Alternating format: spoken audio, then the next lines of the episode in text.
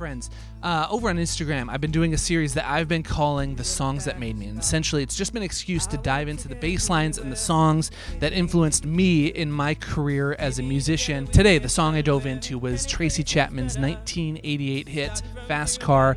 If you're a bassist, you might be thinking to yourself, holy crap, Larry Klein's killer bass line on Fast Car. Obviously, it wasn't played on a synth bass. This is how it was recorded. That's total sacrilege. I want to propose a question to you. If you weren't watching, would you be able to tell this wasn't the exact instrument? And now maybe you would be able to, but the reason I dove into trying to translate this bass line on a synth bass, that has to do with the way I look at and understand and view and hear music. This musical transition in my life wouldn't have happened if it weren't for my diving into the world of whiskey, specifically scotch. So I'm going to share with you two questions that I would always freaking ask myself whenever I first tasted something for the first time. I think really was detrimental to my enjoyment of music and whiskey. And I want to replace that with a new question you can start asking yourself today. My mama went off and left him. She wanted more from life than he could give. I said, somebody's got to take care of him. So I quit school and that's what I did. So I've been reading this book lately uh, by an artist named James Victoria, and it's called Feck Perfection, and I love it. This is a game changer of a book for me. I highly recommend it. I'll put a link below to it for anybody that wants to check it out. But in it, he has a chapter where he talks about that if you are an artist, it is your job to have a damn opinion. And one of my favorite things about this book is uh, that is it encourages confidence, something that I have massively struggled with in my life. For me, what ended up happening was I spent a lot of time trying to guess what other people wanted me to be instead of finding my own musical voice. Uh, and that ended up leading to a lot of insecurity, second-guessing myself, second-guessing my musical choices. And this book by James Victoria dives into confidence and trusting your gut and your instinct and forming a damn opinion. Not only is that a good thing, it's your job as a musician and as an artist to have an opinion, but there's a problem that can come from that. And the problem stems from when we put the cart before the horse, when we put uh, this value on forming an opinion before or more than we put a value on forming an understanding of what it is we're diving into. Now, here's what I mean by that. Uh, an example for me is whiskey. I've got a uh, Lagavulin sixteen right here. Uh, Sarah got this for me for Christmas this year.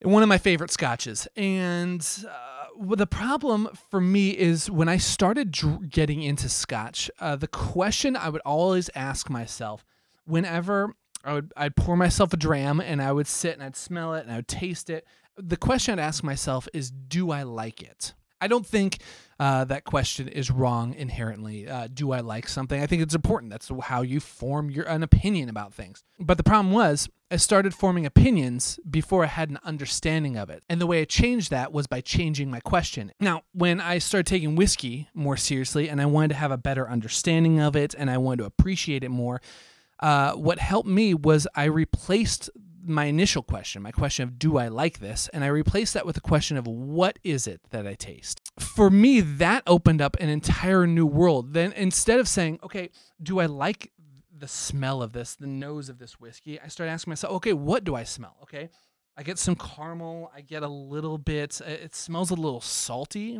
Like it smells, it smells a little smoky. Those are some adjectives that started coming to me. Uh, Okay, maybe I'm getting some vanilla from this. Well, now that I've been to uh, Lagavulin, I've been to Islay in Scotland, uh, I know that it sits on the coastline where they store all their barrels of whiskey is right by the ocean.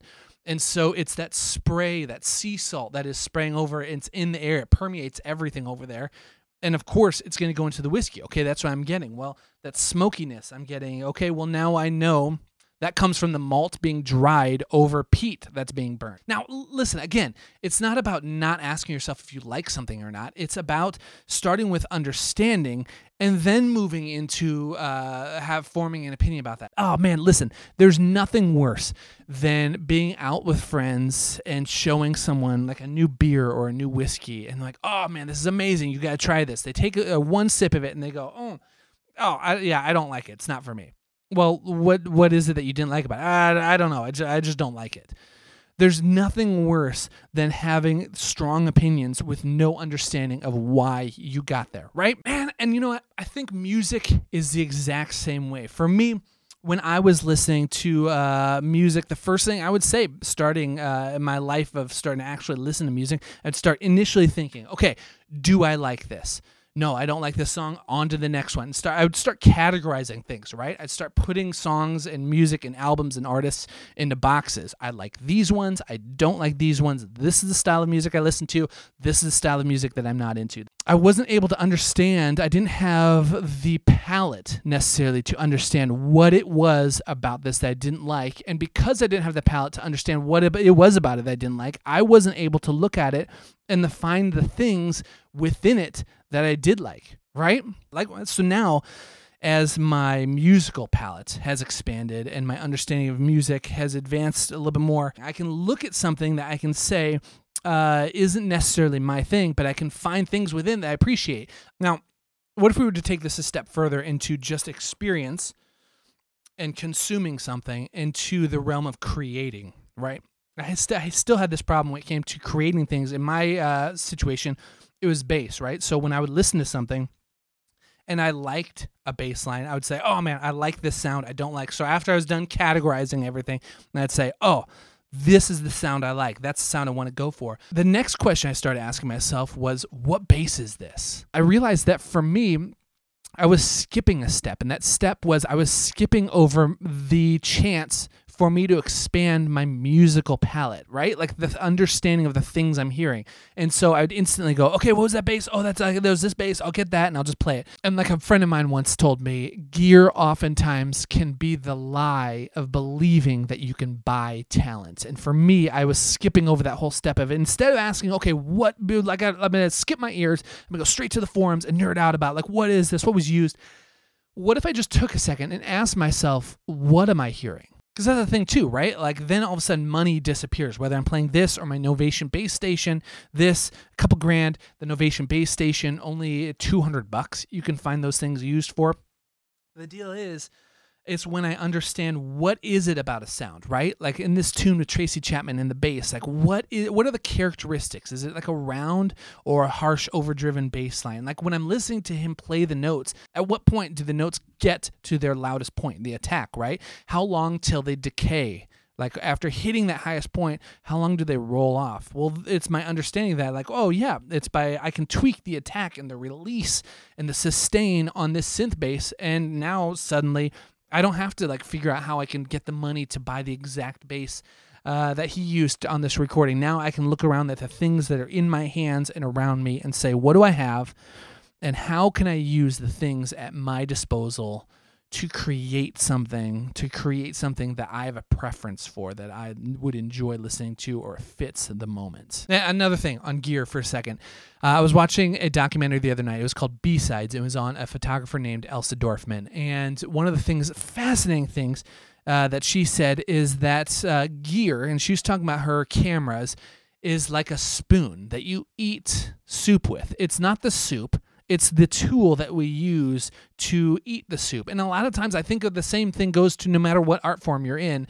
Like we celebrate the spoon too often, right? Like when's the last time you went to a restaurant and you had a killer meal and you go back in the kitchen and talk with a chef? Are you going to go and be like, oh man, I just have got to say, your oven is the most amazing. What brand of oven are you using? Is that like how like how big is that? What were like the temperature settings you were using on your oven when you were doing that? Like you have just the most killer oven rig that I've ever had before because this was an amazing meal. No, hell no. You say, oh man, this was amazing. This what you crafted, what you presented to me, the thing that you have nerded out about and obsessed over, what you this expression of your ideas that you present to me.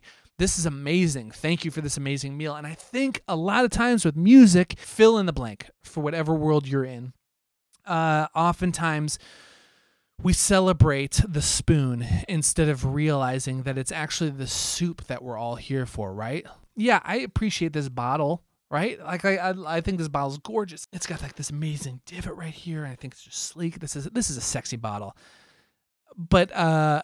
when a friend comes over my house and I crack off the top, I'm like, "Oh, dude, have you seen? Just look at this bottle." And we just don't even drink the whiskey. Like, oh, have you have you tried the Lagavulin sixteen? That comes in the sexiest bottle ever. No, you're like, man, this whiskey is incredible. Uh, the bottle is just the carrier of it. Now, I still care about gear, and I'm a nerd out about gear because I'm, a, I'm a, in my heart, I'm a total nerd. But for me, the most value in my life, whether it has been tasting whiskey, it's been listening to music, it's been tasting food, drinking beer with friends, whatever it is, uh, the most value has come in my life when I celebrate the ideas. Yeah, when I celebrate the ideas over the gear, over the the price of a bottle of whiskey, when I celebrate not the rareness of a whiskey or the price of a bottle of it, not the rareness of or the price of a custom custom shop uh, bass guitar or how expensive this synth is, man, doesn't matter. It's what you do with it. It's the ideas that you can pull from it. At the end of the day, uh, it's the ideas. It's what I come up with. It's the extension, right? Like this is another part of my arm that is an extension of my mind and my ideas and my thoughts that I'm trying to put out in the world. So that's what I'm asking myself lately. I'm still giving myself a chance to form an opinion. I still want to. I want to have. I want to continue to be better at uh, having the confidence uh, in the opinions that I form. Yeah, trusting my gut instinct. There's something about when uh, your palate is given the chance to catch up with your opinions and your preference. That's uh, that's when it gets really cool. That's when it unlocks it. That's when you're able to listen to a song and I can go, oh, okay, that's a bass, and not just any bass, that's a Rickenbacker. I can listen to it and be like, okay, that's a P bass with flat wounds on, or like, oh, that's a synth, and specifically that's a Moog or that's something else. I can, it's, you get faster. It's only by developing your palate that then when you listen to something, you're like, oh man, I love that. You instantly know why you love it and what it is, and that helps you. This is why this shit's so selfish. I don't give a crap about this being like the right thing to do because, you know, if you're an artist, this is what you need. No, screw that.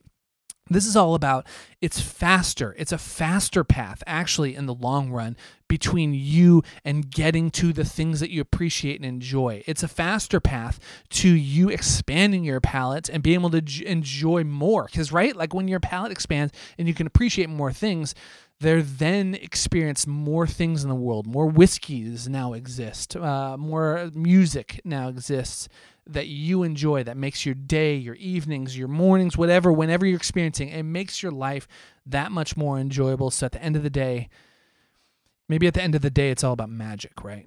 When your palate and your understanding of something is able to catch up with your preference, yeah.